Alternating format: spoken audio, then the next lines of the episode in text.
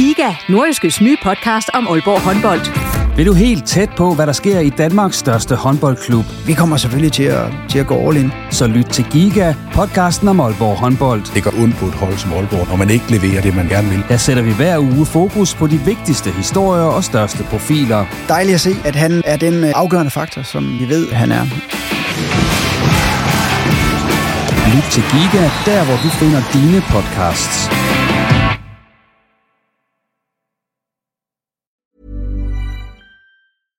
Hiring for your small business? If you're not looking for professionals on LinkedIn, you're looking in the wrong place. That's like looking for your car keys in a fish tank. LinkedIn helps you hire professionals you can't find anywhere else, even those who aren't actively searching for a new job but might be open to the perfect role. In a given month, over seventy percent of LinkedIn users don't even visit other leading job sites. So start looking in the right place. With LinkedIn, you can hire professionals like a professional. Post your free job on linkedin dot com slash people today. Hey there, it's Michelle Norris. I'm host of a podcast called Your Mama's Kitchen. When I travel, I'm usually looking for a way to find a taste of home when I'm not at home. And one of the things I love to do when I am at home is entertain. And Airbnb allows me to do that. When I was in California recently, I rented a house that had a great kitchen. And when we were sitting around the table, we're all thinking, we're in someone else's house. Someone could be in all of our homes as well. If you have a home, but you're not always at home, you have an Airbnb. Your home might be worth more than you think. Find out how much at airbnb dot com slash host. Du lytter til en podcast fra Nordjyske. O B har fundet en ny cheftræner, men kommer han nu, og hvad er løsningen, hvis han ikke gør det? Der er også blevet sagt på gensyn til Tim Prica og goddag til Kasper Høgh. Der er blandt andet noget af det, vi taler om denne gang i reposten, hvor vi også ser på spillerflugten hos Jammerbugt F C samt Hobros forberedelser til den kamp mod nedrykning, der bliver genoptaget i slutningen af februar. Mit navn det er Jens Otto Barsø, og med i studiet denne gang det er Lars Justesen, der er teknisk chef hos Hobro I K, Christian Ryge, der nu spiller hos Vejgaard Boldspilklub, og så Claus Jensen, der er sportsredaktør hos Nordjyske. Og øh, velkommen til jer tre. Tak, tak. for det. Tak skal du have. Og øh, vi starter som sædvanligt lige med en runde ved bordet. Og Lars, øh, allerførst dig. Corona, er det noget, I har haft øh, stiftet bekendtskab med nede i Hobro I K? Det har vi i høj grad. Øh, vi har haft øh, enogtyve ud af fireogtyve spillere ude med corona her, siden de gik på ferie. Øh, Og det har lige givet lidt et afbræk, men man kan sige, nu er vi i hvert fald ved at være et sted, hvor det helst ikke skal blive en, øh, en modspiller her øh, fra nu af, og så frem mod det her vigtige forår, vi ser frem med. Der er jo nærmest opstået det, man øh, populært kalder flokimmunitet i Hobro. Det, så. det håber vi lidt på. Altså, jeg er nærmest også den eneste i staben, der ikke har haft det, så øh, det, jeg, jeg er heller ikke lige så vigtig, når vi kommer til den øh, del, når det skal afgøres på banen. Nej, men du har været god til at undgå det så? Eller det, bare heldig? Ja, jeg tror, det er vist en blanding af det hele. Og øh, Christian, videre til dig. Øh, du har jo skiftet klub, som jeg sagde, til Vejgaard Boldspilsklub, eller V B, som det bare hedder i daglig tale, og skal nu have hjemmebane over på Sophie Road, lige en spytklat her fra Nordjyske, hvor vi optager. Hvordan har det været at, at komme i gang deroppe? Jamen, det har været skønt. Øh, nogle fantastiske bekendtskaber, der er derude, øh, som jeg ja, kender nogle af dem i forvejen selvfølgelig, men, øh, men også af dem, jeg ikke kender, har det været, været dejligt at få hils på, og jamen, det er en sammentømret flok, som... Øh, som ligesom har samme formål alle sammen, så, så det, det har været skønt, og det er, er lidt noget andet, men, men sjovt at prøve. Men det er også lidt en speciel oplevelse at skifte klub nu efter seks år i samme klub? Ja, det, det har været specielt, men nu ser vi frem til noget nyt, og det bliver spændende, og jeg glæder mig rigtig meget til at, at se, hvad vi kan drive det til. Og vi skal høre lidt mere om de klubskifte senere, Christian, og hvorfor det blev et farvel til Jammerbugt F C efter så mange år derop. Og så midt i en sæson også. Ja. ja. Claus Jensen, du er jo vendt øh, hjem fra Malta efter træningslejr med O B. Fik du spillet noget paddel dernede? Det er så populært at tale om, ja, paddel i øjeblikket. Det, det gjorde jeg da. Ja. Men jeg vil så sige, nu er jeg så også ude at spille her til formiddag herhjemme, og øh, de baner, de har dernede, øh, bliver jeg så bekræftet i, de er så mindre end, end dem herhjemme. Og det var jo godt dernede, for så skulle jeg ikke løbe så meget, men, øh, men det, det var lidt mærkeligt, at jeg skulle vende sig til, at banen var mindre bredere og, og og kortere, så det var, det var lidt noget mærkeligt noget. Men hvem, jeg fik da spillet lidt. Hvem fik du spillet mod? Uh, jeg fik spillet mod, uh, det, det kan godt være, det giver minus her at skulle fortælle, at det lykkedes at slå uh, Anders Damgaard og Kim Leth, uh, O B's uh, udviklingschef og hvad hedder det, um, U nitten-træner. Uh, og der fik jeg så hjælp af Jonas Vestmark, gammel Jammerbugt-spiller, til at, at slå dem i en dobbelt. Det, det var faktisk min første dobbeltsejr nogensinde, for ellers er jeg jo en, en single kind of guy. Det er rigtigt. Altså, du spillede dobbelt med mig, det har vi snakket om før. Ja, det, og det, det, det skal det, vi ikke det, snakke det, om igen. Det gik dårligt. Yes, men nok om det. Nok om paddelsnakken. Vi skal i gang med fodboldsnakken. Og øh, Claus, som sagt, du er lige kommet hjem fra træningslejren med O B, så vi skal selvfølgelig høre, hvad du har taget med hjem derfra, sådan af sportslige indtryk og så videre. Åh, okay. Jeg ja. tror, du mente chokoladen. Nej, nej, nej, okay. nej, nej, nej. Jamen, det har faktisk heller ikke taget så meget med hjem. Nej. nej. Der var ikke så meget at komme efter dernede. Øh, Udover anstændigt sådan forårsvejr og øh, gode græsbaner og så videre, øh, så, så tænker jeg, for O B-spillerne har det været optimale betingelser. Øh, også fordi man havde helt, helt sit eget hotel øh, og sin egen træningsbane, som man kunne bestemme over, så, så et eller andet sted kunne de jo få det, som de ville have det. Så jeg tror ikke, det er sidste gang, at O B er på Malta.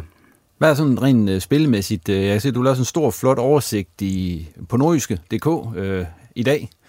Eller var det i går, den kom? Jeg har i hvert fald læ- dag, tror jeg. Jeg, tror, jeg læste den i dag, hvor du sådan har gennemgået, og den kan man jo gå ind og gøre, hvis man vil det, med hvem der sådan har præsteret godt, og hvem der har præsteret knap så godt osv. Men hvis du sådan lige skal summere det op sådan lige hurtigt, så hvad har set godt ud, og hvad har været knap så godt?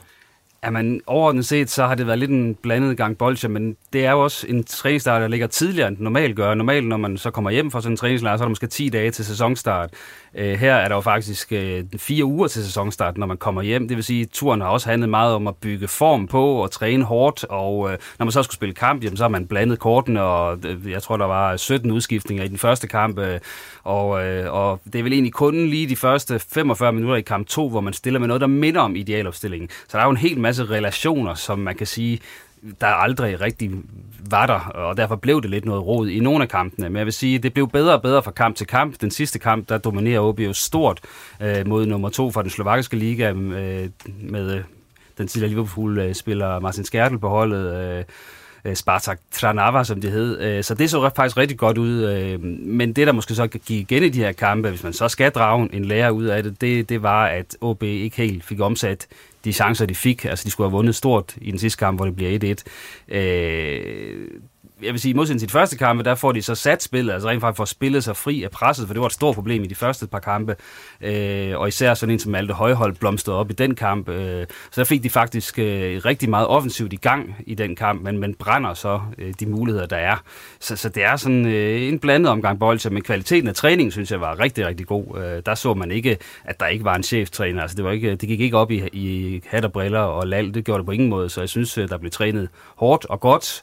Og et eller andet sted, selvom det er svært at drage de helt store konklusioner med fire uger til sæsonstart, så tænker jeg, at de står faktisk et fornuftigt sted. Men så skal de også have en cheftræner ind og, og, og styre butikken snart, hvis, hvis der skal komme en retning. For det kunne man også fornemme på spillerne, at okay, der må snart komme ham der, der skal bestemme retningen. Han må godt dukke op meget snart. Ham skulle vi lige snakke om lige om lidt. Men øh, en vinder, kan man sige, der, hvem har vundet mest på den her træningslejr, som du ser det? Altså hvem har, og hvem har... har gjort ja, men, det modsat, kan man sige. Hvis vi kigger på, på offensiven, så synes jeg, at Ivar Fossum er, er kommet ud og har brændt igennem, fuldstændig som han gjorde i efteråret. Altså, han har ikke øh, ligget på den lade side hen over øh, sommer, og, og, eller hen over jul og nytår. Øh, heller ikke i sommer, tror jeg heller ikke, han gjorde, fordi han er, han er jo simpelthen en løbemaskine inde på det hold, og øh, han var overalt på banen, og så har med nede sådan, nærmest at, at rydde op som sekser og bygge spillet op, og han var også med til at, at støbe kuglerne til chancerne, og han var også med frem at afslutte score et af målene dernede. Brænder så nok sådan tre, tre kæmpe chancer også i den turnering, men øh, det trækker selvfølgelig ned, men for mig at se, var han fuldstændig outstanding på den tur. Så synes jeg faktisk også, at Kasper Kusk viste sig godt frem. Altså, han har jo lidt fået besk- altså, skudt i skoene, han er en, ikke altid er en super god træningsspiller, men jeg synes faktisk, at det ligner lidt, at han har, har fået, han har varet morgenluft nu her, hvor, hvor det ikke længere er at sige Fuentes, øh, som er cheftræner. Jeg synes i hvert fald, at han, han gjorde det rigtig, rigtig fint, og også i kampen, øh, det her øh, glidende løb, han har med bolden og, og sætter fart i spillet, som en gang imellem kan være en mangelvare i O B, når han ikke har spillet. Så, så jeg synes faktisk også, at han så rigtig, rigtig godt ud. Øh, så, så det kan være, at han får sin, sin anden ungdom i O B det her forår. Øh, og så er der jo Magrits op foran, altså. Han så ikke særlig god uge, for nu at sige det, som det er. Men, men han står altså to gange det rigtige sted og, og hætter bolden ind. Øh, altså to mål på to hovedstødschancer, det er, jo, det er jo relativt godt. Altså det er jo det, han er med for. Så det er jo egentlig også meget godt. Øh, så, så det er vel det, der er at sige om, om det offensive. Kasper Høgh, som jo så kom til for Hobro, så også god ud, men han mangler så også at putte dem ind på de chancer, han har. Så det er jo i hvert fald der, han skal forbedre sig. Skængel var han bedre med kuglen end, end Magrits. Ja, det var sådan lige det offensive, jeg opsummerede der. Men hvad med dem, der så måske ikke så så godt ud?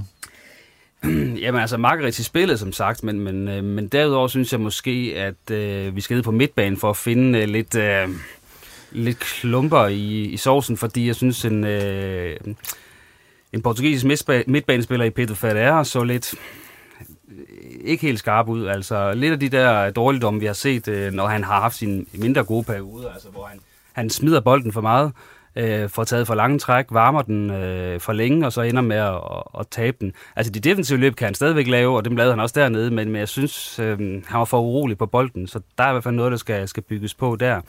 Og så øh, defensivt, Jakob Allmann øh, er jo endelig, kan man sige, kommet igennem en opstart her uden skader, som har plaget ham en del i sidste halve år, men det er som om, at formen også stadigvæk halter lidt. Altså han var ikke særlig god i sit pasningsspil øh, frem af banen og, og indlægsspillet heller, øh, og så bliver, slutter han af med at blive syg på turen, ikke? Så, så det var ikke lige, tror jeg, for ham træningslejren, hvor han sådan lige skulle øh, komme ovenpå igen og, og tro på, at han brænder igennem i foråret. Der mangler stadig noget. Du har allerede været inde på det, Claus. Der er jo ingen cheftræner med dernede. Øh, fordi sig Fuentes jo øh, ja, blev snuppet af Hammarby, og nu er han så også definitivt, øh, siden vi optog sidst, er han så også definitivt øh, skiftet og blevet løst fra sin øh, O B-kontrakt. De har så, O B har handlet og har fået Lars Friis ind. Og øh, hvis vi tager en anden Lars, Lars Justesen, lige at høre. Lars Friis, hvad siger du til det, til, eller hvad siger du til det som, øh, som O B-træner? Jeg tror, det er et meget, meget fornuftigt valg af O B. Lars, han kan stort set alle parametre, hvad der Hvad der er inden for træner. Han er både taktisk dygtig, han er meget, meget omgængelig, et utroligt rart menneske, øh, har været med i topfodbold øh, i Danmark i mange, mange år. Øh, og så er det jo det, man sådan kan se nu, eller stiller spørgsmål til nu, det er, er det, er det et O B-koncept, man køber ind på Lars Friis, eller skal Lars Friis op og sætte sit eget præg på? Fordi man kan sige, det tror jeg også er en af grunden til, at Lars fik succes fra start af i Viborg, det var, at der var der et fundament, der skulle bygges videre på, og det har han jo gjort til U G. Så det, jeg har lidt svært ved at se, O B holder de fast i den her Cifuentes-style? Er det det, vi skal, han skal ud og bygge videre på, eller får han lov at sætte sit helt eget præg? Og så kan det godt være, at der kommer til at tage lidt tid, men jeg synes, det er et, det er et oplagt valg. Christian, du er også glad for O B, har selv spillet ud og så videre. Hvad var din første tanke, da du så, at det blev Lars Friis, der nu skal være cheftræner for dem, i stedet for Cifuentes? Ja, men jeg har også stiftet lidt øh, bekendtskab med Lars i ungdomsårene, hvor han var, var træner i F C Midtjylland. Og jeg er fuldstændig enig øh, med det, som Lars Justesen siger her. Altså en fantastisk personlighed, og han, han minder jo til forveksling, til forveksling lidt om en anden øh, Friis, øh, Jakob Friis, i sin, sin måde at gøre tingene på, i hvert fald dengang. Øh, men ja, altså en, en fantastisk person og helt vildt fodboldklog, så, øh, så jeg tror, det er det helt rigtige valg, sådan lige umiddelbart øh, i, i Lars Friis. Er det her, øh, når det kommer et stykke, er det så et step op i forhold til Cifuentes, Claus? Det er svært at sige. Altså, Cifuentes får jo trods alt en svær start, har også svære betingelser, fordi han kender ikke Superligaen så godt, da han kommer ind. Øh, og han øh, vil gerne lave lidt om øh, på nogle ting øh, i forhold til, til O B's spil. Øh, knap så kompromilløs i, i presset, og der er en masse ting, som... Øh, som han trods alt laver om på, og, og får på den måde en skæv start. Altså Lars øh, Friis, tænker jeg, har et bedre udgangspunkt for at, at blive en succes, fordi øh, ikke kun fordi han er dansker, men fordi han har det her kendskab til Superligaen og til O B. Men, men det er klart, der kan godt opstå sådan en, øh, en identitetskrise, er et stort ord, men, men Lars Friis spiller jo ikke på den, har ikke spillet med Viborg på den måde, som, som Cifuentes har gjort, at de spiller væsentligt mere direkte Viborg. Øh, og det tænker jeg et eller andet sted, jeg også godt kunne tænke mig at se, at, at O B fik bygget på, fordi jeg synes under Cifuentes, der nogle gange har været for meget boldmassage, for stor tålmodighed, og for meget spillen tilbage til målmanden og starte forfra, hvor jeg godt kunne tænke mig, at man tog en lidt større risici og spillede mere direkte, og det kan man jo også gøre, uden at man nødvendigvis kan behøve at sige, at O B fuldstændig laver om på konceptet, fordi det var jo så måske i højere grad noget af det, den anden Friis Jakob stod for, inden Cifuentes tog over. Så, så jeg håber på et positivt aftryk, og det faktisk bliver lidt sjovere at se O B spille. Hvor vigtigt er det, at han kommer nu, og ikke til sommer, som det jo, mens vi optager her, er, er planen, han skal gøre. Der er så været at snakke om, at O B selvfølgelig vil prøve at købe ham fri og så videre. Hvor vigtigt er det, at han kommer nu? Jamen det er, det er rigtig, rigtig vigtigt for O B, at han kommer ind så hurtigt som overhovedet muligt, for ellers så bliver det bare sådan lidt F, eller et forår, som, som kommer sådan til at være lidt et vakuum, hvad, hvem skal bestemme, og hvem skal ikke bestemme, og der kommer en vikar ind, og øh, så for alle parter, også for Viborg, Altså det der med at have en træner til at gå, der er kun én ting, det er, at nu skal de forhandle færdigt, og så kan begge klubber komme videre. Og det er jo det her med som klub. Nogle gange vil man gerne have en årlang kontrakt, og man er sikker på, at man har personen, og så er der nogen, der brænder nalleren, så laver man øh, funktionæraftaler, og, så, og det er jo det, vi er endt i her. Øh, så, så det er jo det. Den næste træner, de ansætter garanteret ikke. Øh, Viborg næste træner, der ansætter de sikkert en på en treårig aftale, fordi man ikke skal ud i sådan en situation igen. Øh, men det er uhyre vigtigt, at øh, Friis han starter så hurtigt som muligt.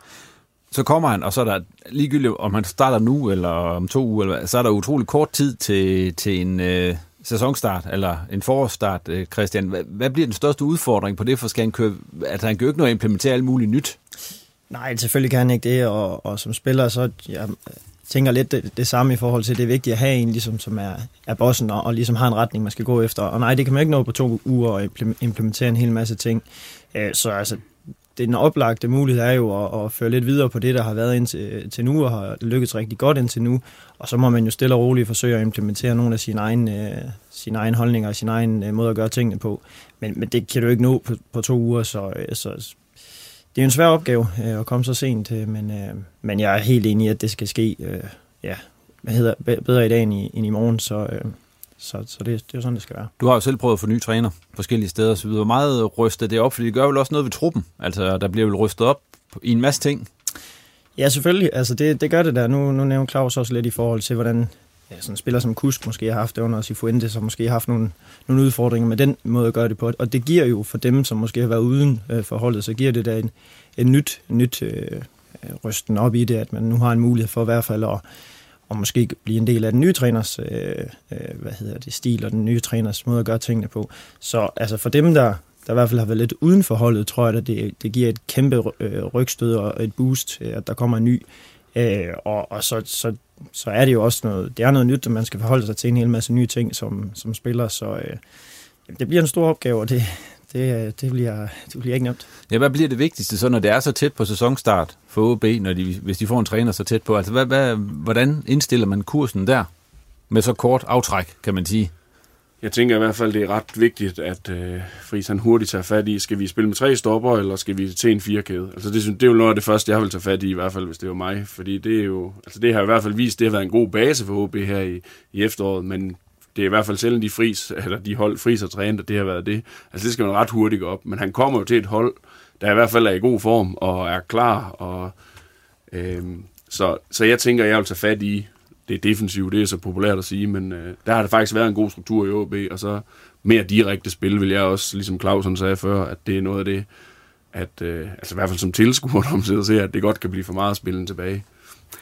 Og så kan man sige, at øh, han har jo et godt udgangspunkt, Lars Friis, fordi han kommer til et hold, der jeg tror, har, har O B syv point ned til, øh, til syvende pladsen. Ikke? Så, så, så han skal jo ikke lave mirakler med det her hold for at sikre den top seks, som ligesom er, er første skridt. Øh, og så er det ikke, fordi O B så har et gratis øh, mesterskabsspil, men øh, de kan jo så ikke blive dårligere end nummer seks. Så der har han lidt mere frie hænder til at, til at lege lidt med, med tingene. Også fordi O B jo så skal op og møde de hold der, som de ikke har slået i sæsonen overhovedet. Altså, der har O B manglet, synes jeg, at kunne matche topholdene i intensiteten. Øh, der får han chancen nu for nærmest kun at kunne vinde, fordi øh, hvis O B vinder nogle kampe over topholdene i mesterskabsspillet, så har han allerede gjort det bedre end sine forgængere.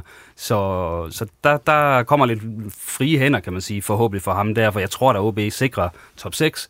Så, så, øh, så længe han kommer i næste uge, så mener jeg ikke, nogen, det er nogen katastrofe, så har han en, en god lang øh, affyringsrampe til at, at få det her til at spille efter hans øh, opskrift. Men det er jo ingen hemmelighed, at O B også gik efter Thomas Berg, øh, og at Lars Friis måske var andet valg. Betyder det noget sådan i det store billede? Altså, som jeg forstår det, så, så, havde, man, så havde man både Thomas Berg og Friis på, på bloggen, som de to navne, man sådan ville gå efter. Og så tror jeg, og det tror jeg måske også, at Lars kan, kan erkende, at så kører man ikke bare et spor.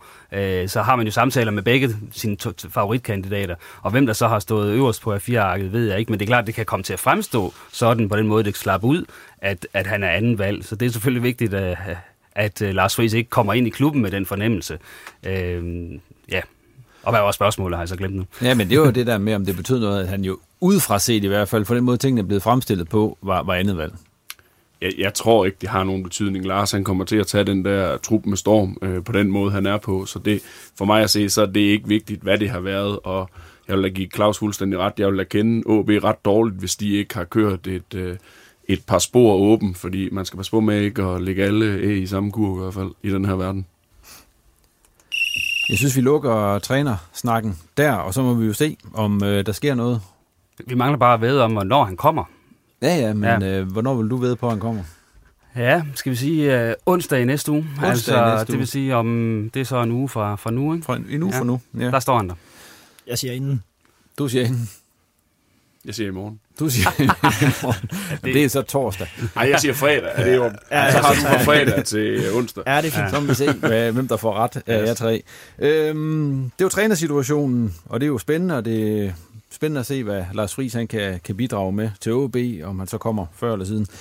En anden en, som også er kommet til AaB, øh, og som er der nu, det er så Kasper Høgh, som han jo har købt nede ved dig, eller som AaB har købt nede ved dig, Lars. Øh, var du overrasket over, at... Øh, at øh, han røg nordpå?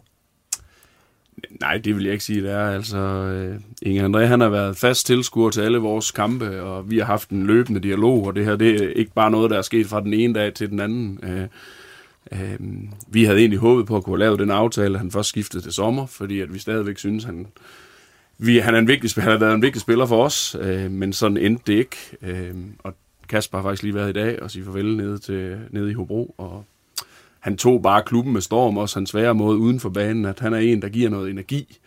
Øhm, og derfor var han også en vigtig brik for vores forår, men det endte, som det endte, og vi ønsker jo Kasper alt muligt held og lykke, og jeg er helt sikker på, at han kommer til at presse øh, Magrits, fordi øh, han er rigtig, rigtig dygtig i det første, den første duel, spillet i at fastholde og lægge af. Noget af det, han stadigvæk skal bygge på, det er faktisk afslutningerne. Han er ikke den kliniske afslutter som, øh, som andre, men han er rigtig, rigtig god i den øh, fase i at holde i bolden, og han har været en mundfuld for alle forsvar i første division. Øh, så, så det er det, AaB får. De får en nier mere, der skal presse Magrits. Øh, øh, fordi nu har de jo spillet sådan lidt med... prip og lidt forskellige typer op foran. Altså, om de nogle gange kommer til at spille både med Magrits og Høgh, det må vi jo se, hvad det er, der bliver valgt. Øh, men det er jo også den nye træner, der skal kigge på det. Men der er ingen tvivl om, han giver ham kamp til stregen, det tror jeg. Det kunne være interessant at give Magrits besked på, nu bliver du inde i det felt, fordi i nogle af testkampe var han jo også ude og troede, han skulle bygge spillet op, og det skal han jo ikke. Øh, der ville man have en, øh, ham som den stationære, og så Kasper Høgh som den mere flagrende øh, angriber. Det kunne da være spændende at se. Men Christian, du har også spillet mod ham. Hvad, hvad er dit indtryk af, af Kasper Høgh? Jamen, nu sagde Lars jo, at han ikke var overrasket over, at uh, Kasper Høgh røg til, til AaB nu. Det er heller ikke, fordi jeg siger, at jeg er sådan helt øh, vildt overrasket, men, men det, det var da en... Og på den anden side, en, en, jeg, har, jeg har ikke lige kunne se øh, den der goalgetter. Måske heller ikke det, Larsen han lige øh, hvad hedder det, informerer om, at han nu skulle være. Men, men øh, han har været en mundfuld for os. Øh, han har været, han er ekstremt dygtig med ryggen til mål, og vi har, han har da haft, øh, vi har haft stor fokus på ham i forhold til som opspilstation. Øh, Hobro har jo brugt ham meget som opspilstation, og det er han ekstremt dygtig til. Øh, men, øh, men jo, jeg var overrasket over, at, at de nu har, har hentet ham, og jeg tror sådan set godt på, at han kan udvikle sig til at blive en, en, en goalgetter også, øh, og en, der scorer en masse mål, for han har jo forudsætningerne. Øh, ekstremt god fysik, og faktisk en som jeg kunne fornemme med en okay hurtighed øh, af sin størrelse. Øh, så så altså, jeg, jeg tror, det kan blive godt, men, men det er ikke noget, jeg ser, der lige er sådan lige umiddelbart noget, der en, der skal gå ind og lave femten mål på en sæson i, i første sæson. Men netop hurtigheden kan jo så tilføre, kan man sige, noget, noget, noget dybdeløb til AaB's offensiv, som man jo sådan ikke har for mange af. Altså, hverken Prica eller Margaret var jo hurtige, for at sige det mildt. Så der får man også en anden dimension ind. Men det er selvfølgelig også udtryk for, altså når Kasper Høgh kommer og nærmest sådan ser ud til at være den bedste angriber, de har under træning, så er det selvfølgelig også udtryk for, at de ikke har været super bemandet på den punkt. Altså, de har haft øh, Margaret, som har mangler ikke til spil, men man scorer på de få chancer, han har. Og så har de haft en, øh, hvad hedder det, Tim Prica, som er fuldstændig blottet for selvtillid og, og ja, skulle væk, altså for at der bare skulle ske noget nyt, fordi det var ret tydeligt, at han kom ikke til at brænde igennem lige forløb i AaB. Øh, så, så selvfølgelig er Kasper Høghs entré, og at han faktisk starter så højt i hierarkiet, også et udtryk for, at AaB ikke har været godt nok i mine øjne besat øh, der, og det kan vi også se på, på at de måske mangler mangler lidt tyngde op foran. Nu ved jeg ikke, hvor meget de har givet for ham, Lars. Det vil du sikkert heller ikke fortælle os. Nej, det Nej. står i hvert fald i aftalen. Det tænkte jeg nok, du ikke ville. Men hvor meget har det betydet, det her? Altså, det er jo ikke et safe bet, det her. Det er jo igen lidt et sats. Altså, meget det betyder, at han er ung, og han er dansker i den her sammenhæng. Fordi at hvis han nu havde været ung og været serber, så er det jo ikke sikkert, at de er... Nej, men der er jo en tendens, synes jeg, til, at Inger André i hvert fald har drejet sin transfers mere over i retning af Danmark, øh, hvor han jo startede med at hente... Øh, Gud og hver mand er, er måske... det er voldsomt sagt, men... men flere og flere af de spillere, han henter, er jo danskere. Vi så også i det seneste vindue med en Luka Prip og så videre, og, og nu Kasper Høgh. Så jeg tror også, han har lært lidt om, hvad der skal til for at begå sig i Superligaen. Og det ikke er så nemt bare lige at hente en, en serber eller en, eller en nordmakedoner, og så kommer de til at brænde igennem. Jeg plejer gerne at hive eksemplet frem med, med Aalborg håndbold. Vi lavede en oversigt på et tidspunkt, om de havde haft tretten forskellige spillere fra Balkan. Øh, og der var ikke den eneste af dem, der faktisk kunne sådan, man kunne sige, der var en succes, så der er også noget sådan kulturelt betinget, som, som gør det svært. Så, og, og, og hvad er niveauet i forhold til, hvad de kan og Superligaen? Der tror jeg, Inger André sådan har drejet den ind på, at okay, det er, det er nok alligevel danske spillere, vi primært skal gå efter. Det, det tror jeg er en lærer, han også har gjort sig i sin tid som sportschef op. Han afløser så et eller andet sted i truppen en anden ung angriber, Tim Prica, som så er blevet udlejet i hele halvandet år til Tirol. Var det den rigtige, eller var det det bedste for O B og for Prica og for ham lidt videre på nuværende tidspunkt? Ja, altså han skulle videre, det er der ingen tvivl om, for ja, han har været helt væk i de sidste halve, halve år, og, og det så han også ud til at være på træningslejr, sådan niveaumæssigt, synes jeg. Så, så der skulle ske et eller andet. Og hvad er så den rigtige klub? Altså der var også nogen, der sagde, jamen er det ikke så Hobro, han skal til? Som direkte erstatning, det kan Lars så fortælle om, om de har haft den, den på blokken. Jamen altså, vi nåede faktisk ikke så langt, inden han var skudt væk, men altså, det har der været en del af dialogen, om vi, om vi skulle prøve at spille ham i gang nede hos os. Men man kan jo sige, det er jo også et langt legemål, det er sikkert også for, at han skal have noget tryghed og noget tillid et andet sted, i stedet for at han stryger afsted et halvt år, hvad er formålet med det? Øh, og så kan man sige, at AaB, de vælger så også at forlænge aftalen, sådan at de selvfølgelig stadigvæk tror på ham. Han er jo ung, øh, øh, så Tim Prica, jeg troede faktisk der efter foråret, at han, det kan sgu godt være, at han, øh, at han kommer til at brænde igennem og bliver ny topscorer, men som Clausen siger, han har ledt noget efter det her efteråret. Christian, Tim Prica, hvad, synes, hvad, hvad tænker du, når han sagde, var det det rigtige at, at få ham væk? Og sådan et legemål på halvandet år, det er jo heller ikke tit, at, at man ser dem så langt. Øh, som svar på det første, så, så ja, det er det rigtige, altså det er der ingen tvivl om. Øh, det, jeg har heller ikke været synderligt imponeret over det, jeg nu har set til øh, Tim Prica, øh, og det, altså man kan jo se, der er noget i ham, det, det der skal der ikke have sådan nogen tvivl om, og jeg tror egentlig også godt på, på den lange bane, at, at en type som ham også godt kunne passe rigtig godt ind i O B, øh, så, så jeg, jeg tror ikke rigtigt, der er nogen tvivl om, at, at det er det rigtige at få ham afsted, og også på en længere... Øh, længere, hvad hedder det, i en længere periode, øh, så man netop kan forhåbentlig komme tilbage med, med øh, et højere niveau. Claus, tror du, han kommer til, tilbage til O B? Tror du, han har spillet øh, sin sidste O B-kamp til Prica?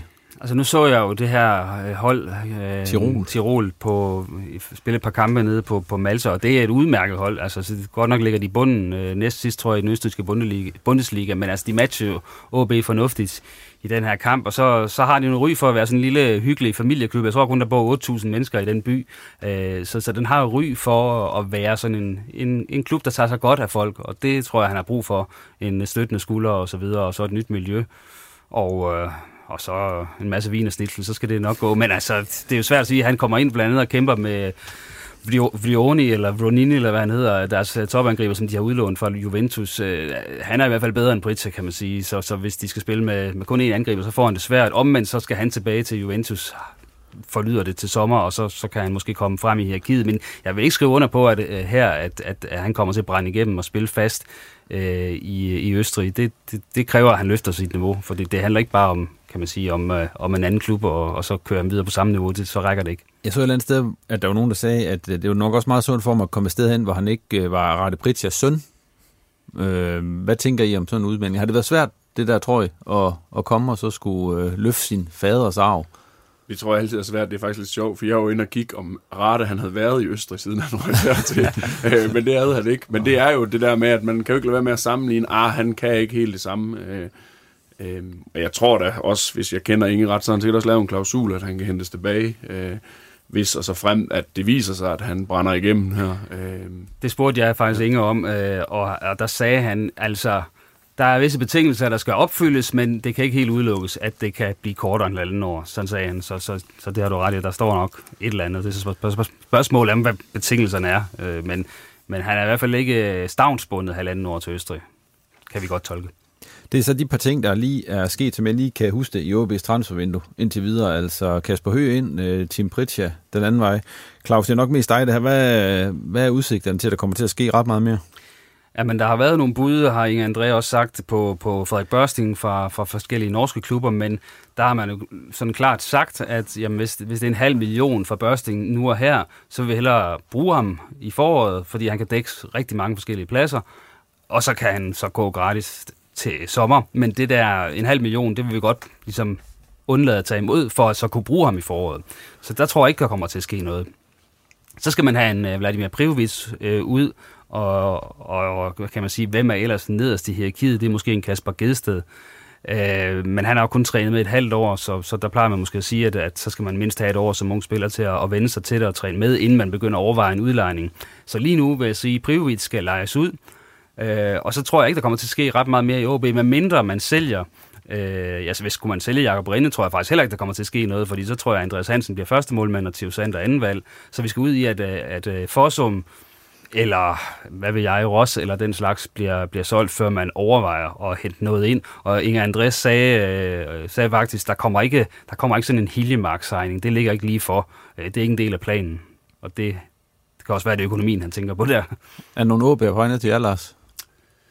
Ikke lige som udgangspunkt. Nej. Og hvis vi tager, ved aldrig. Ved aldrig. og, og hvis vi tager Privovic, jamen så kan man sige, hvis han skal udleje, så er det også en anden divisionsklub, for han har ikke nødvendigvis niveau til mere end det. Det kan så heller ikke være lavere, hvis, hvis det skal være en kontraktklub, og det skal det jo. AaB solgte jo ikke rigtig nogen spillere i det seneste vindue, og, og der er jo altid meget snak om, at de skal sælge, og så videre, det skal være en sælgende klub, hvor de skal ud. Altså, hvor presset er Inge i forhold til at skulle få lavet et godt salg efterhånden? Han er presset, fordi at det, det lugter jo lidt nu af, at der er i worst case, at Talander og, og Rinde, to af de største profiler på holdet, de går gratis øh, til en anden klub til sommer. Øh, så altså, det, er jo ikke, det er jo ikke optimalt. Øh, vi kan tage en forsum med, også han har lidt længere, men stadigvæk, hvis han heller ikke ryger her, jamen, så falder hans værdi i udlæg til sommer. Så, så der er nogle ting der, hvor at man må bare sige, det kører ikke helt på, på salgsfronten for O B. Han har jo ikke lavet et stort salg rigtigt, siden han kom til, Inge. Men der er jo også det der med, at jeg, jeg kan jo læse jævnligt, at der er utrolig stor interesse for alle O B-spillere. Det begynder også at klinge hul på et eller andet tidspunkt, hvis man bliver ved med at, at, at tale det op. Det, det synes jeg da. Altså, altså med, for eksempel med Pedro og så videre. Så, ja, øh, eller, så, altså. eller også så har, skal O B øh, revurdere deres opfattelse af, hvad der spillere er værd, fordi det hjælper ikke noget, at man fastholder en eller anden pris, og så aldrig får solgt.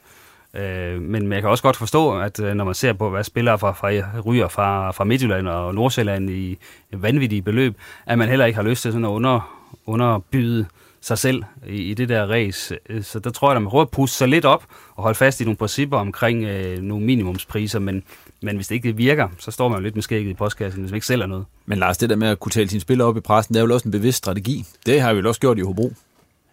Jeg, siger, jeg har nok ikke været for god til det godt nok, men, men det er der en strategi. Altså, jeg, jeg tænker, at øh, jeg kunne forestille mig, at det ligger i planerne, at Ross og Højhold, det, det bliver et par store salg i sommer, tror jeg. Øh, det er Inges plan, at øh, de lige skal have et halvt år mere med her. Øh, det er klart de to største salgsemner, altså hvis man skal se på det her med talent, og man kører potentiale, og der kan de sikkert også få en bedre pris end for nogle af dem, Claus nævnte, fordi det Det er svært. Altså der er, som Claus også sagde, at der er altså noget Midtjylland, de kan øh, i forhold til alle andre. Jamen, de er også rådet til at sige nej, og bliver ved at sige nej længe, øh, fordi at, øh, de har alt det her i ryggen. Men der er der ingen tvivl om, at Inge skal snart komme med et salg. Jeg gætter på, at der kommer et sommersalg med en af de to øh, nævnte spillere. Christian, du har jo selv gået rundt ud i en O B-trup på et tidspunkt, og selvfølgelig også en masse andre trupper. Hvor meget snak er der egentlig om det her med, med køb og salg, og hvem der er på vej væk og der, i dagligdagen i sådan et transfervindue her? Ja, så altså man forsøger jo man forsøger jo at holde det ligesom ud af spillertruppen. Det er jo ikke noget, der sådan er. Ja, der er altid nogen, der er interesseret i at høre noget om det, men det er jo ikke altid det en, en fordel, at der bliver, bliver snakken frem og tilbage, fordi det er jo ikke. Ja, man er jo heller ikke som, som spiller, der ikke lige. Nu er jeg ikke, nu er jeg ikke en af dem, kan man sige, der har været de store salgsobjekter i min karriere. Så, så jeg tror da heller ikke, det er sjovt for, for dem omkring, og skal have en hel masse fniderne omkring, hvem skal sælges, hvem skal ikke sælges, hvem gider overhovedet være her, og hvem, hvem vil ikke være en del af fællesskabet, og, og, det, og det, det mål, man har som trup. Så altså, mit indtryk er, det er, at man forsøger at holde det der lidt ude af omklædningsrummet. Selvfølgelig har der altid nogen, der er interesseret i at høre noget, og der er også de du, fleste. Du spørger vel, hvis du nu har siddet sammen med en af et holdkammerat, og du er på vej, så spørger man vel, er der noget i det? Gør man ikke det? Jo, det gør man da, ja. og, og, og det, det, gør, det gør det, det er der mange, der gør, men, men jeg tror også, man er, man er bevidst om i, i en, en Superliga-trup, at, at det... Det handler, handler ikke så meget om øh, dig og mig, det handler om, øh, om, om holdet, om, om, om at komme, komme bedst afsted som trup. Og, og der hjælper det jo ikke noget, at der, der, der er alle det her niderne omkring, øh, skal du være her, gider du overhovedet være her, og, og så videre. Så det er jo svært at holde ud af det, men, men øh, jeg tror at man forsøger på, på at gøre det. Hvis vi lige ser på, øh, altså nu har du, du har været inde på Børsting, han var der bud efter. De har ellers, ellers har de jo Magnus Christensen, som jo gjorde det udmærket på træningslejren blandt andet. Og Rufo og Talander, Renner og Trækovski har et kontraktudløb. Øh, Claus, du kan lige få lov til at starte. Altså, hvem af dem er i AaB til næste sæson? Ud af de altså, seks, jeg nævnte der. Rufo og Trækovski tror jeg godt, vi kan sætte en streg over. Uh, de har ikke været gode nok. Uh, især Rufo var jo Fuentes opfindelse. Uh, og, og Trækovski, ja, det var så en Inger André opfindelse, og han har, synes jeg heller ikke har vist... heller ikke på træningslejr, han er der, hvor han skal være. Øh, så, så der tvivler jeg også på, at øh, der sker andet, at han ryger retur til Mallorca til sommer. Så, så de to kan vi godt ryge, sætte en streg over. Rene, jamen alternativet til, at han ikke bliver, bliver solgt, det er vel, at han tager hjem til, til Sverige, tænker jeg, til sommer. Øh, måske kan de lokke ham til at tage et år mere, men, men jeg tænker også, at AaB godt kan leve med at, at sige tak for en stor karriere i AaB og så videre, så har man afløserne klar. Så som, som et bud... vil også være, at Rene nok forsvinder til sommer. Og hvad med Magnus og, og Børsting? Jamen, det kommer helt an på, hvordan de klarer sig i foråret. Jeg fornemmer lidt på de to, at de er sådan et sted, hvor de siger, at det, det kan sgu godt være, at de begynder at lakke mod enden, og det kan også godt være, at det er slut til sommer, men, men de venter lige. Nu skal vi lige se, hvem der bliver cheftræner, det ved I så nu, men øh, se, hvordan det går, går, hvor står jeg i arkivet og så videre. Øh, men jeg tror, der i hvert fald minimum en af dem er væk. Øh, men altså, som Magnus Christensen præsterede i den sidste kamp dernede, hvor han nærmest var bedste mand, øh, så, så er der jo ikke så langt til, at han kan true Pedro Faria. Øh, så pff, ja, en af dem er væk. Jeg er ikke sikker på, at de begge to er, fordi hvis en af dem griber chancen i foråret, så kan man sagtens se, at, at ægteskabet fortsætter. Vi lukker den her, og øh, så springer vi videre til øh, den her, apropos træningslejr, som du lige var inde på, Claus, så har jeg jo skrevet sådan en top tre til jer, hvor, du, hvor I er blevet bedt om at fortælle om de tre bedste, sjoveste træningslejre, I har været på. Og du siger jo, det er ikke sjovt overhovedet, Claus. Det er bare hårdt arbejde og surt, og, øh, eller surt er det ikke, men spændende Ej, og hårdt arbejde ja, det er, selvfølgelig. Men, øh... Skal jeg, skal jeg starte? Nej, du kan jo lade de andre starte. Ja, så, så kan du lige, ja. så kan jeg, jeg lige Lars starte. Du har vel også været på din del? Af sådan jeg sådan, har så. været på min del, og jeg ved ja. ikke, om jeg vil sige sjoveste, men... Altså, men jeg bedste har været, kan det jo jeg, kunne det også ja, være. Men jeg har været på mange forskellige typer, af, hvor det startede med i sin tid under...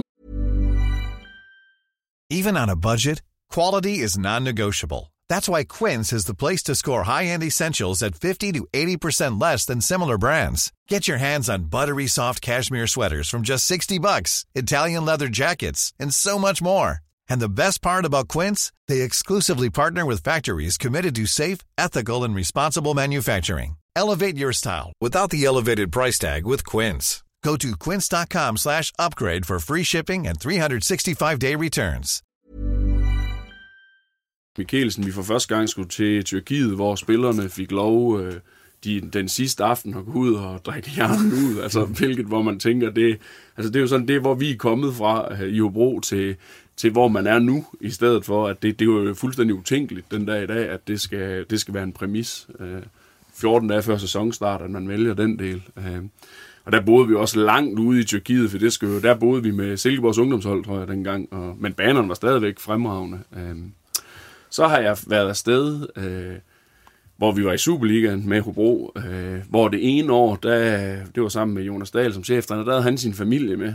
Der havde jeg så meget fritid. Altså det, øh, det, det var sådan helt, øh, hvor så året efter, så var det min tur til at have familien med. Men så fik jeg nærmest, det kan jeg jo lige så godt lade være med, jeg nåede aldrig at være sammen med dem, det, så det, det var sådan lidt specielt. Så da vi var afsted i Esbjerg, sindssygt flotte forhold, banen lige udenfor, øh, og det var jo også en... Øh, et rigtig, rigtig fint sted, men det er egentlig Tyrkiet. Så jeg egentlig glæder mig til Spanien i år, som det så ikke skulle være. Ja, det bliver så ikke noget. Nej. Det hører vi lidt om senere. Ja. Ja. Men kan du godt lide at være på træningslejr? Øh, Ja, altså det, det, har jeg det, det har jeg det fint med. Der, ja. der er også lidt tid til lidt andet og komme lidt tættere på nogen. Og jeg kan sige, det første år der med Mikkelsen, han var jo helt ung dengang og lige kommet til. Han snakkede fodbold konstant. Ja. Uh, det, var, det var for meget. Jeg havde stiftet familie, og så jeg var nødt til at gå ned til nogle af de lidt mere etablerede spillere, hvor vi så kunne have en samtale om noget andet, end om vi skulle vende trekanten på midten, og hvem skulle spille der. Og, så, så ja, det, jeg kan godt lide optræningslejre. Ryge, kan du lige være på træningslejr? Jeg synes, det er fantastisk. Ja. Altså, helt fantastisk. Ja. Øh, og jamen, nu har jeg ikke, nok ikke været på lige så mange træningslejre, som Lars har, men, men jeg har da været på nogle stykker. Øh, og, øh, altså, det, det er jo svært ligesom at kategorisere dem og rangere dem efter, og hvad har været bedst, sjovest. Men dem, du sådan husker bedst? Så, ja, sådan, men så. Det har faktisk også primært været øh, Tyrkiet. Vi har været afsted nogle gange med, med både Thisted og, og Jammerbugt, øh, som har været...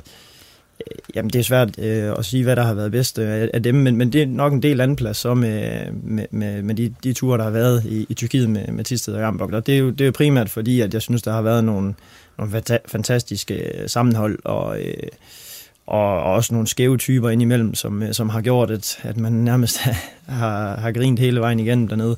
Øh, så, så det har været nogle rigtig gode oplevelser, og så, man kan sige, den, den bedste må næsten have været, da jeg var med... med O B Superliga-trup i, det har nok været i foråret tolv eller sådan et eller andet, som sytten atten år, eller hvad man nu var dengang. Fordi at man, man så oplever, hvad der skal til for, for at komme op på, på den, den høje hylde, kan man sige. Og, og, og det har nok været den, der har sådan gjort mest indtryk. Hvor var du henne der? Jeg tror, vi var i Portugal det ene år, og så var vi i Spanien det andet år. Jeg tror, det var Portugal. Jeg kan ikke lige huske, hvilken en det var atten, men... Øh, var det med Kent Nielsen? Nåede du ham? Ja, ja. Det var nemlig Antequera, kan det være den? Ja, ja. Det har det været. Og der, ja. det, der var også, det var nok også første gang, jeg sådan rigtig stiftede bekendtskab med en type som Kent Emil Petersen, som... Øh, han kunne også godt sætte gang i tingene, så, øh, så det, var en, det var en fed træningslejr. Hvordan er det sådan som ung spiller at være med i det der? Fordi der skal man vel også kende sin plads på mange måder. Ja, selvfølgelig skal man det, og det, det mærkede man jo nok også, når man har været vant til at og formentlig været i højst i hierarkiet i, i, i alle ungdomsår, øh, øh, vil man nok have været jo. Og så lige pludselig være lavest i hierarkiet, det er jo, det er jo lidt, lidt specielt, men, øh, men jeg især en type som, som Kep, og, og især, jeg især også Wirtz, var jo ekstremt god til at tage en lidt ind under, ind under vingerne og, og, øh, og ligesom få en implementeret i det hele. Så, men, men det er det specielt at, at skal nederst i hierarkiet der. Da du spillede i O B dengang, og du var en ny spiller, var det stadigvæk sådan, at man ikke skulle lave tunnel på, på, på, de, på de gamle? Ja, altså, det, ja, helt sikkert. Det var en af de første træninger, jeg havde, jeg ved ikke, hvor gammel jeg har været med, hvor jeg lavede en på Michael Lump i sin tid. Ja. Og næste gang jeg så fik bolden, der, der havde jeg næsten ikke flere ben tilbage, og så, ja, så var vi jo faktisk god nok til lige at tage fat i ham. Men, men nej, det, det er lidt ært, men på den hårde måde. Claus, din træningslejr? Ja, men den der antikære, den var jeg også på... Øh...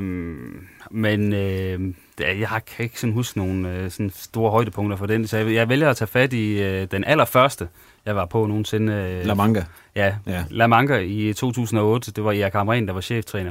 Og det sjove der, eller det, altså, der var internet dengang, men, men i Spanien var internet altså ikke det hurtigste, så vi skulle sende tv-indslag hjem til, til fireogtyve Nordjyske, og hvis vi skulle bruge det wifi, der var på hotelværelset, så ville det tage cirka fjorten timer at sende indslag hjem.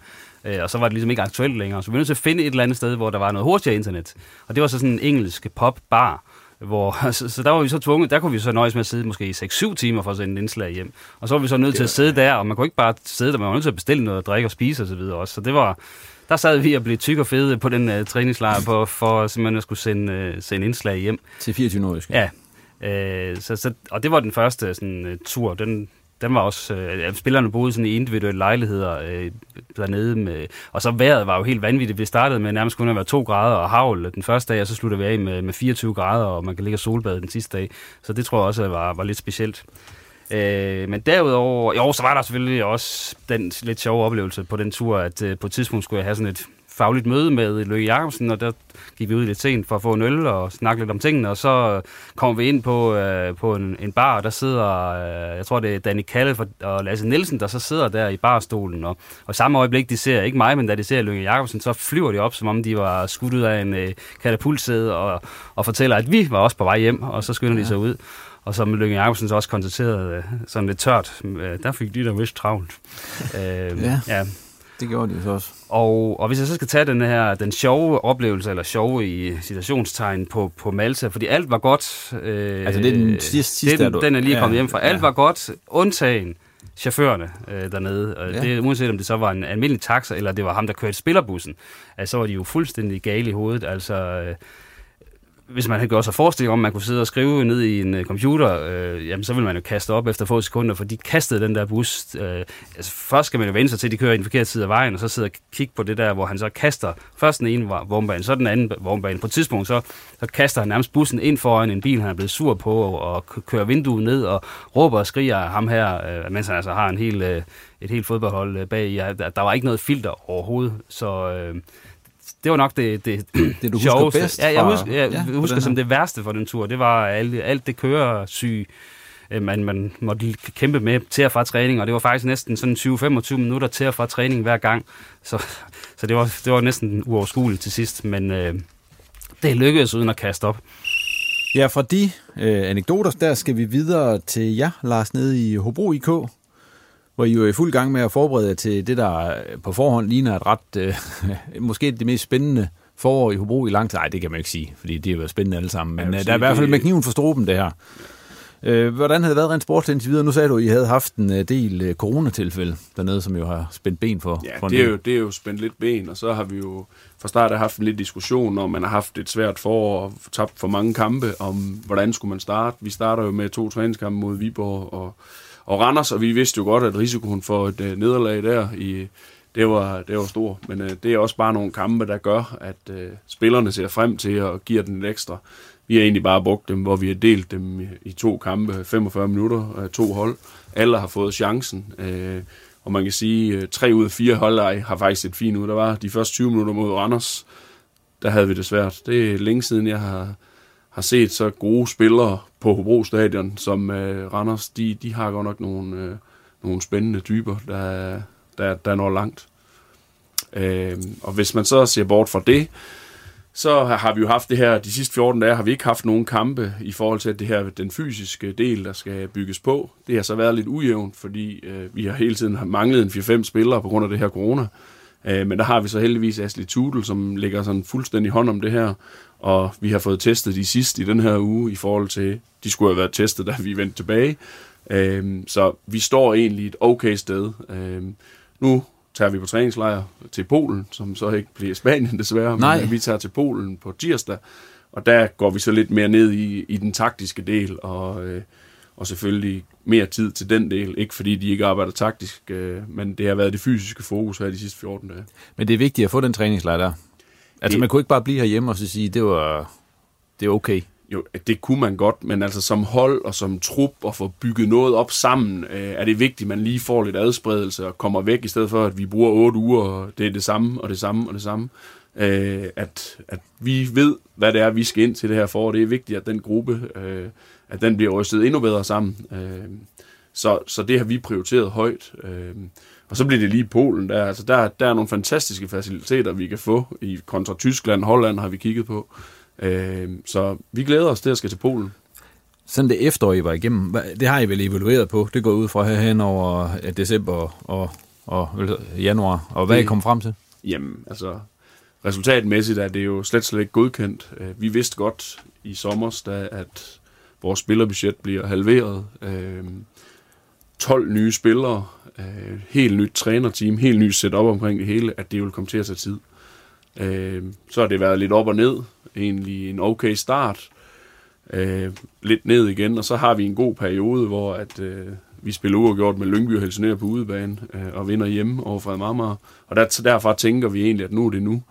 Så kommer Christian Ryge desværre i vejen, øh, og vi taber et nul til... Øh, til, øh, til Jammerbugt hjemme, hvor at Kasper Høgh, som årets O B, hvis han har scoret på den friløber øh, fem minutter ind i anden halvleg, så havde den ikke endt et nul den kamp øh, til Jammerbugt, men så havde vi fået de tre point, og så det er så små marginaler, man kan sige. Det vi har evalueret der, vi har været med i alle kampe, øh, men det har været skarphed i felterne, så det er noget af det, vi skal arbejde på her. Ja. Men nu får I som sagt øh, tid til at arbejde med det lidt længere, og I skal til Polen og så videre. Øh. I skal så, når I går i gang med, med foråret, I ligger jo under nedrykningsstregen, inden det går i gang, men over nedrykningsstregen, der ligger jo jeres førnævnte konkurrenter for Jammerbugt F C, som jo har været igennem lidt af en udvikling, som vi skal snakke om lidt senere, også, også med Christian. Altså, hvordan har I set på det nede for jer med den udvikling, der har været? Fordi at, øh, det er jo ingen hemmelighed, at øh, Christian og rigtig mange andre spillere er væk, og det er ren afrikansk hold efterhånden. Så. Jamen altså, vi, det er jo det, vi har forsøgt med noget ro og noget kontinuitet, og holde på så meget som muligt, og, og vi tror på, at det er den rigtige løsning. Altså nu, vi skal jo ikke blande os i, hvad der sker i andre klubber, øh, men altså for min, nu har jeg jo selv været i Jammerbugt som træner, og ved, hvad det er, øh, den kultur, og hvad den gruppe, de har kunnet sammen, som egentlig mange af dem faktisk også var der, da jeg var der som træner. At, at de er på vej ud af døren, det, det ser jeg umiddelbart ikke som nogen ulempe for os, men igen, vi ved ikke, hvad det er, der kommer, og, og, og det må vi jo se på, øh, hvad, hvor de kommer til at stå henne i Jammerbugt, når øh, foråret de starter. Øh, men jeg ved, Christian, han kommer nok til at tale lidt om det, lidt. Han er jo nok noget tættere på, end vi er. Ja. Øh, så som sagt, vi forsøger at holde ro på de indre linjer, og det er det, vi kan gøre noget ved, og så må vi jo se, hvor Jammerbugt står, når de starter. Christian, nu er, du jo, nu er der jo ikke rigtig en aktie længere i det her første divisionsræs og nedrykningskampen der og så videre. Hvis du kigger mod Hobro, øh, overlever de så der øh, i, i første division? Øh, hmm. Det bliver svært, øh, altså fordi det siger jo meget om rækken, at, at ja, Hobro, Vendsyssel, øh, H B Køge, Esbjerg øh, ligger vel alle fire i, i bund seks. Øh, det, det siger jo en del, og så er der så fra Marmar og Jammerbugt tilbage. Øh, så, øh, så det er jo en svær række, og, og en tæt top og en tæt bund. Øh, så øh, ej, jeg, jeg tror, de, de står okay til det, øh, men øh, det bliver nok, nok to af de tre nederste, der er lige nu, der, der i sidste ende kommer til at kæmpe om det, og Og Bro, de, det vil jeg da mene, at de, de nok har den største overhånd af de tre hold, sådan umiddelbart. Lars, lige her, hvad vil det betyde for jer, hvis I, hvis I rykker ned? Altså, det vil jo være en, altså i forhold til det med, at vi har tør, lavet lidt en turnaround i sommer, så er det jo et kæmpe setback, hvis det sker. Altså, det, jeg tænker, altså det scenarie kigger vi ikke ind i lige nu, men vi kommer jo til at skal kigge på en plan B på et eller andet tidspunkt. Men altså, vi har fuld fokus på, at det skal lykkes, den her mission overlevelse i det her forår. Øh, så... Det må vi jo tage til den tid. Hvad der er, der kommer til at ske i klubben, det, det er ikke sikkert, at man kan opretholde et fuldtidssetup og så videre. Så der, der er mange ting i spil. Du har ikke rigtig haft tegnebogen frem endnu for at hente nogen ind. Du har sendt Kasper Høgh til O B, men hvornår kommer der noget, Lars? Jamen, jeg kan godt love, der kommer noget her, inden vinduet lukker. Ja. Øh, vi arbejder på flere forskellige muligheder, øh, og vi har kigget meget på, hvad er det for en type, vi, vi skal bruge. Altså, som Ryge faktisk har sagt lidt tidligere, så har han været vigtig for den første del af vores spil, øh, og vi har brugt ham rigtig meget. Øh, så der er ingen tvivl om, vi skal have noget, sådan en stor, stærk øh, type ind, og der er nogle emner, vi, vi nærmer os. Er der flere, der ryger ud? For jeg så også, at du, du, du ude og nævnte Frederik Dietz, for eksempel, der måske kunne ja, allerede altså, være på vej væk. Ja, men det, det, der har været lidt øh, forespørgelser, både, altså det er mest udlandet faktisk, det, det er jo sådan lidt det her potentiale salg, som man siger, men ja. Jeg tror også, han er godt at have et halvt år mere, øh, og kan blive endnu mere stabil i sine præstationer, men der er ingen tvivl om, han er et kæmpe talent, som, øh, som vi forhåbentlig på et eller andet tidspunkt kan, kan kassere nogle, øh, sådan nogle penge på. En af de spillere, der også er nævnt, jeg øh, så i min Berggren har nævnt, han har jo tidligere været i Hobro, øh, er det aktuelt for jer? Kan det blive til noget?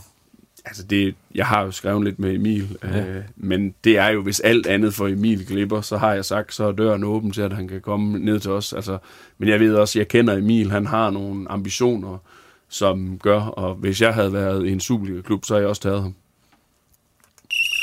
Lars, vi fløjter den her, så ønsker vi uh, ellers held og lykke, når det går i gang. Vi får nok besøg af dig på et tidspunkt, hvor vi lige skal have fuldt op på, ja. på det hele.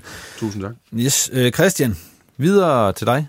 Allerførst, du er jo stoppet i Jammerbugt F C sammen med en del af de andre, kan man sige, gamle drenge, der var med til at rykke op. Du er så nok den, der har været der længst. Du havde været der i, i seks år, da du siger stop derop og var anfører. Og blev som end også kåret til, som jeg lige så det, årets spiller i sidste sæson. Ja. Jamen, det er rigtigt, alt det her, ikke det? Jo, den er vist god nok. Det kører derud af. Hvad, så sagde du at sige stop efter et halvt år med... Ja, hvor klubben jo rigtig kom i vælten med en masse historier om den her nye øh, tyske ejer, Claus Dieter Müller osv. Hvad blev afgørende for, at du sådan sagde stop, før din kontrakt egentlig udløb? Jo, men først og fremmest så var det jo en, en, selvfølgelig en svær beslutning at sige, sige farvel til en klub, man har været en del af i, i seks år, og også været anfører for siden en, en vis Lars Justesen tog, tog over i, for en fem år, tid, år, år siden efterhånden. Jeg ved ikke, hvem, hvorfor han fandt på den vanvittige idé at gøre mig til anfører. Det har jeg i hvert fald været siden. Så selvfølgelig var det en, en, en svær beslutning, og øhm, Og Jammerbugt har jo været en stor del af mit liv i, ja, i lang tid efterhånden, og man har også kunne, kunne mærke, at man har betydet noget for, for klubben og, og dem omkring klubben, især efter man har truffet beslutningen, så, så den har da været hård. Men, øhm, men altså, den primære årsag har jo helt sikkert været, at, at det har været udfordrende at få et, et fuldtidsarbejde til at, til at fungere ved siden af en tilværelse som, som første divisionsspiller. Øhm, og så samtidig også skulle have lige udenfor. Øh, så, så det... Den beslutning skulle træffes under alle omstændigheder på et eller andet tidspunkt, og, og nu var der sådan nogle omstændigheder, der gjorde, at det blev måske lidt tidligere. Ja, det var midt i en sæson, det her. Ja.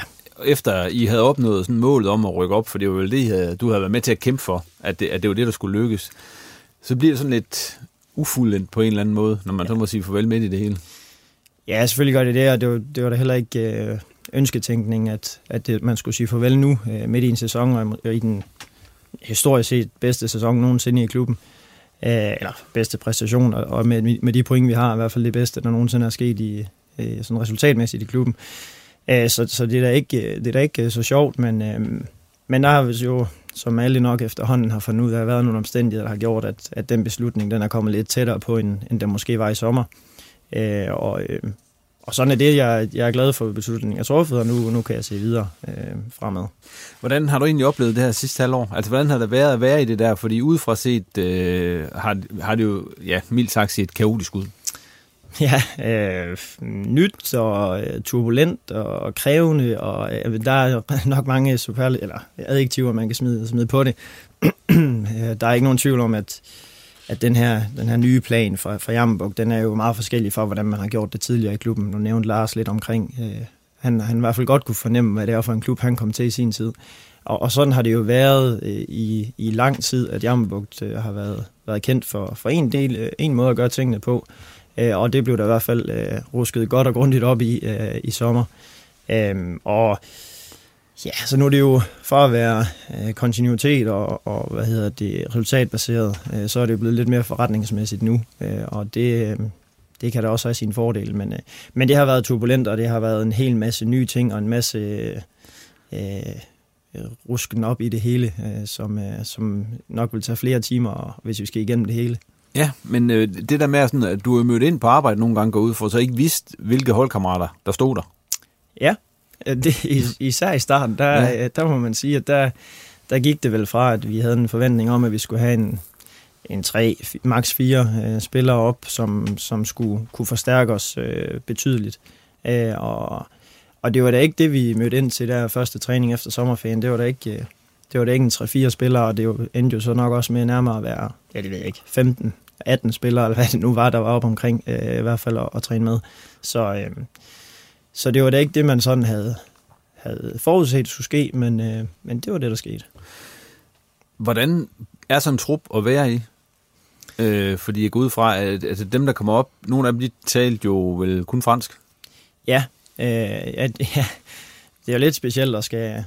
Øh, altså det er jo lidt lige noget på noget tidspunkt, at noget du oplever på noget andet tidspunkt i din karriere, det der? Nej, det kan man ikke sige. Det, nu har jeg så heller ikke været i græsfodbold og spille, eller i en nej, eller anden, nej, så nej. Jeg har ikke prøvet det sådan helt vildt. Jeg har været vant til det nordjyske tryghed, der, der nu er normalt i, i de nordjyske klubber. Så, så jo, altså det, det, det var da specielt, og, og det er svært at forklare en, en, en person, hvordan man skal presse, når, når man ikke kan kommunikere med sproget i hvert fald, så er det mere med fakta og sådan. Så, så det var da noget helt andet, og det var noget, som... jeg ikke troede skulle ske øh, i en, i en nordjysk klub øh, på så kort tid. Lars, jeg kan lige prøve at spille noget til dig. Nu har vi snakket lidt om, hvordan I har set på det, men at, at, gør det lidt ondt på dig at se det, der er blevet gjort mod Jammerbugt? Altså nu, dengang jeg er kommet op, det var egentlig da den vennegruppe, som egentlig blev bestyrelsen, øh, som jeg kom øh, op og øh, altså skulle starte med at redde dem fra ikke at rykke ned fra anden division dengang, øh, hvor Bo var lidt i kulissen også, altså og Jammerbugt har bare altid gjort tingene på deres måde. De har deres terrasse, de har, man lærer ingolf at kende. Altså, ja. det, det, det er bare kultur helt ind i, og der er rigtig mange hold, der bliver taget på sengen, når man kommer ud på sådan en bane, der hvor der er en løbebane udenomkring, og der er ikke andet midt ude i ingenting. Øhm, og, og, og den kultur og, og det der, det, det er jo det, der, der sådan går lidt ondt øh, på sådan en klubmand som mig, som har været i Hobro, og jeg vil da sige, hvis det skete i H K, altså, så vil jeg da nok også øh, have en eller anden øh, fli af et eller andet i mit hjerte, der bliver rykket fra hinanden, når man, øh, når man ser på det der. Altså det, det må virkelig være svært for den gruppe, der har startet. Men igen, de har jo også truffet et valg, at de har solgt øh, den her del. Altså, og det, det skal man jo selvfølgelig også stå ved, at, at det er der, man er nået hen. Det Jammerbugt står tilbage med nu, det kan jeg også spørge dig, Christian. Hvad, hvad er det for et hold, de har nu? Fordi at, øh, altså, vi, kunne, vi kunne godt line dem op, men det er jo stort set alle øh, de rutinerede danske kræfter, der er stoppet op eller ja. rykket videre til andre klubber, som sagt, eller...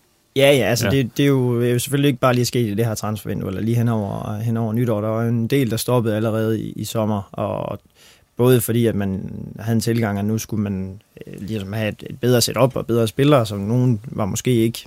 troede man god nok til at, at komme på hold, og så var der nogen, der stoppede andre årsager. Og så er det jo ligesom øh, her over nytår, der er jo en, en del, en hold, håndfuld i hvert fald flere, hvis ikke, hvis ikke en syv otte stykker, der, der også er stoppet af de, af de kræfter, der har været med til at, at gøre det til den klub, synes jeg, det er. Øh, så, øh, så ja, der er nu, jeg har faktisk ikke engang lige et overblik over, hvor mange nye spillere de nu har fået nu her, øh, men jeg kunne da forestille mig, at at det ikke også bare lige er, at det er nok også lidt flere end bare et par stykker, der er kommet af, af nye nu her, og det er der også behov for, når der er så mange, der, der er stoppet.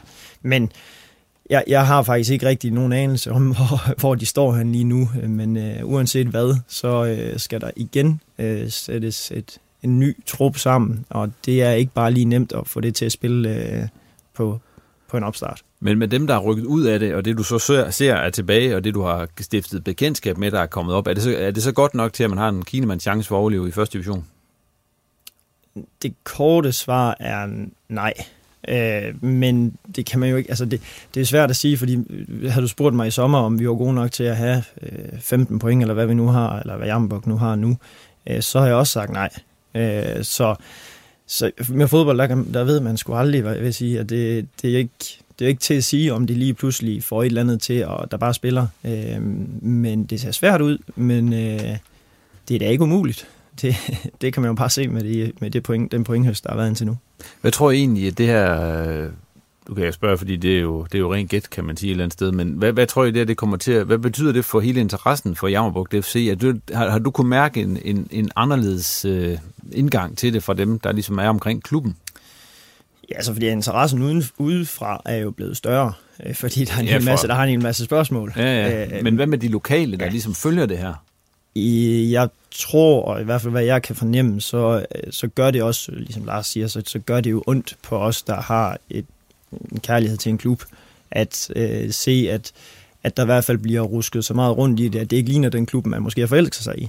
Og det tror jeg, mange omkring klubben har den samme holdning øh, til det.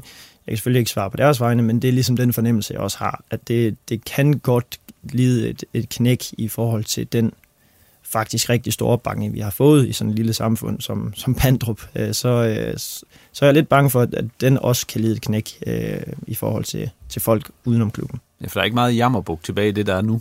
Nej, altså det er jo den der lokale forandring, forankring, som Jammerbugt har været et kæmpe, altså det er jo alle, der bakker op og i lokalsamfundet, der kommer og kigger, og der er nogen, de har fulgt den klub, og det er jo nok dem, der, der i hvert fald bliver svært. Der er ingen tvivl om her til at starte med, der skal alle jo lige se, hvad er det for noget, det her?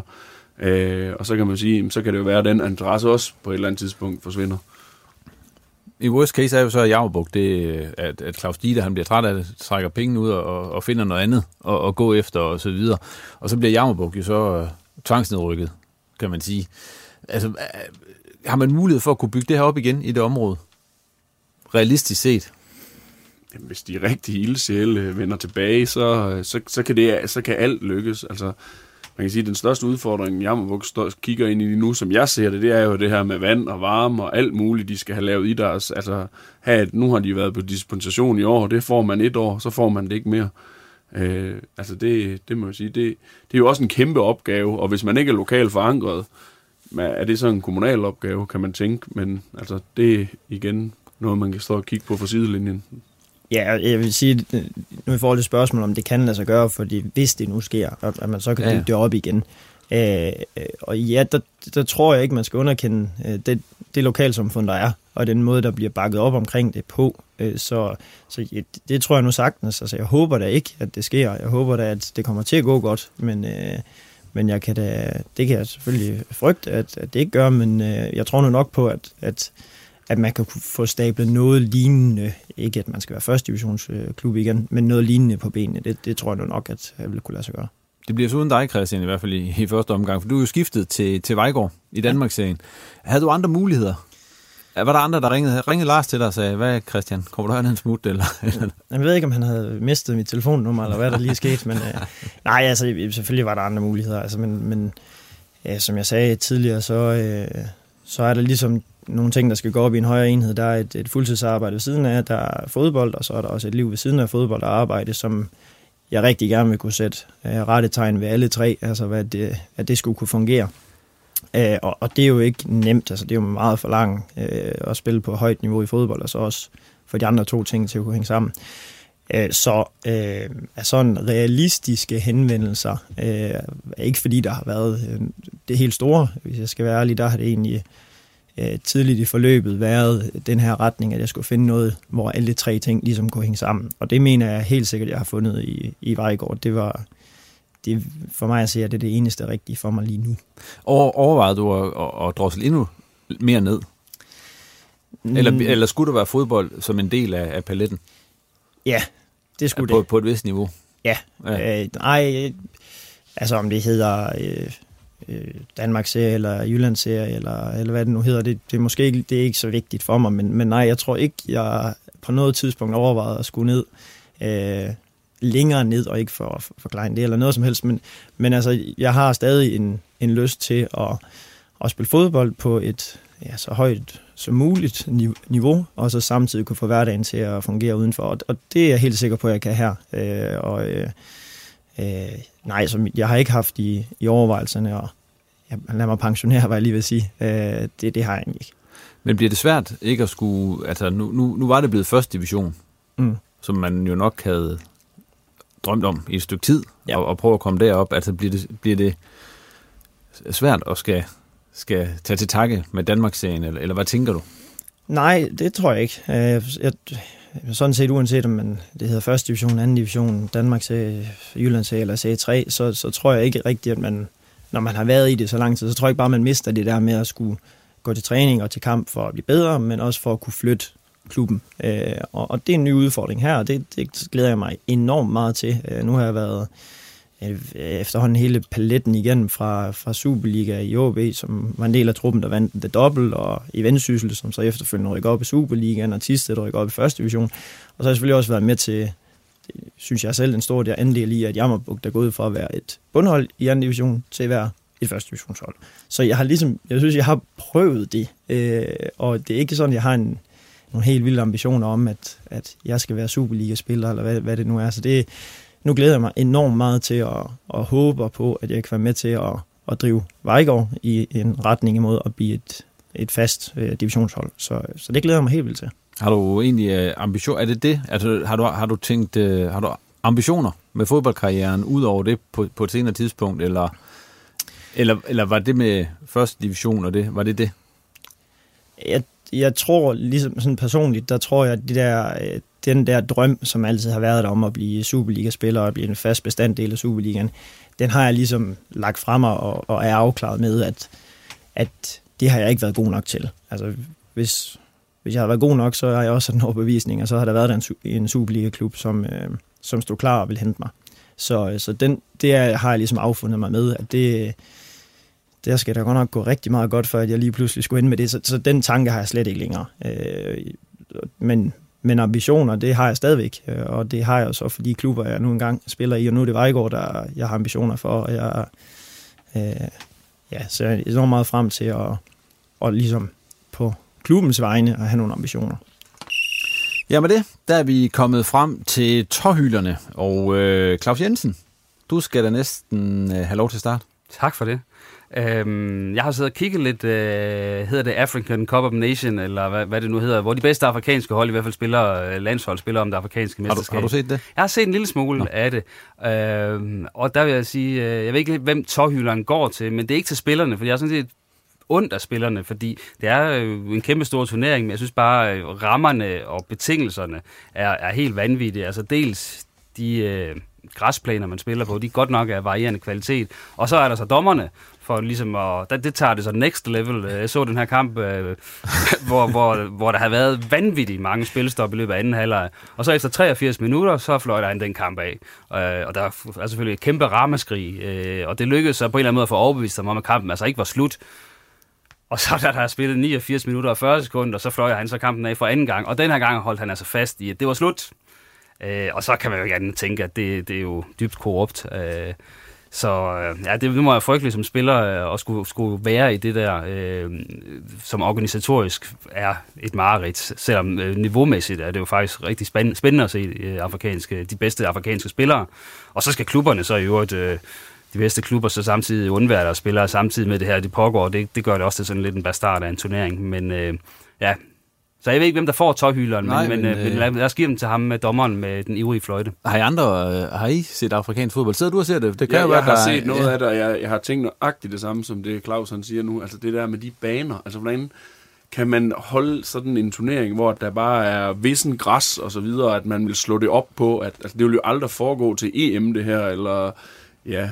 de ydre-amerikanske mesterskaber, altså det er bare så vanvittigt at se, øh, og så alle de røde godt, de har så selv fået var med, altså det, det kan man så sige, det tager måske lige brøden af det værste, øh, men jeg ved ikke om, om de så køber dem alle sammen nogle gange, øh, altså man kan jo slet ikke forstå, at der er et stadion nu, og den står på treogfirs minutter, at dommeren han fløjter af, altså det er jo fuldstændig absurd.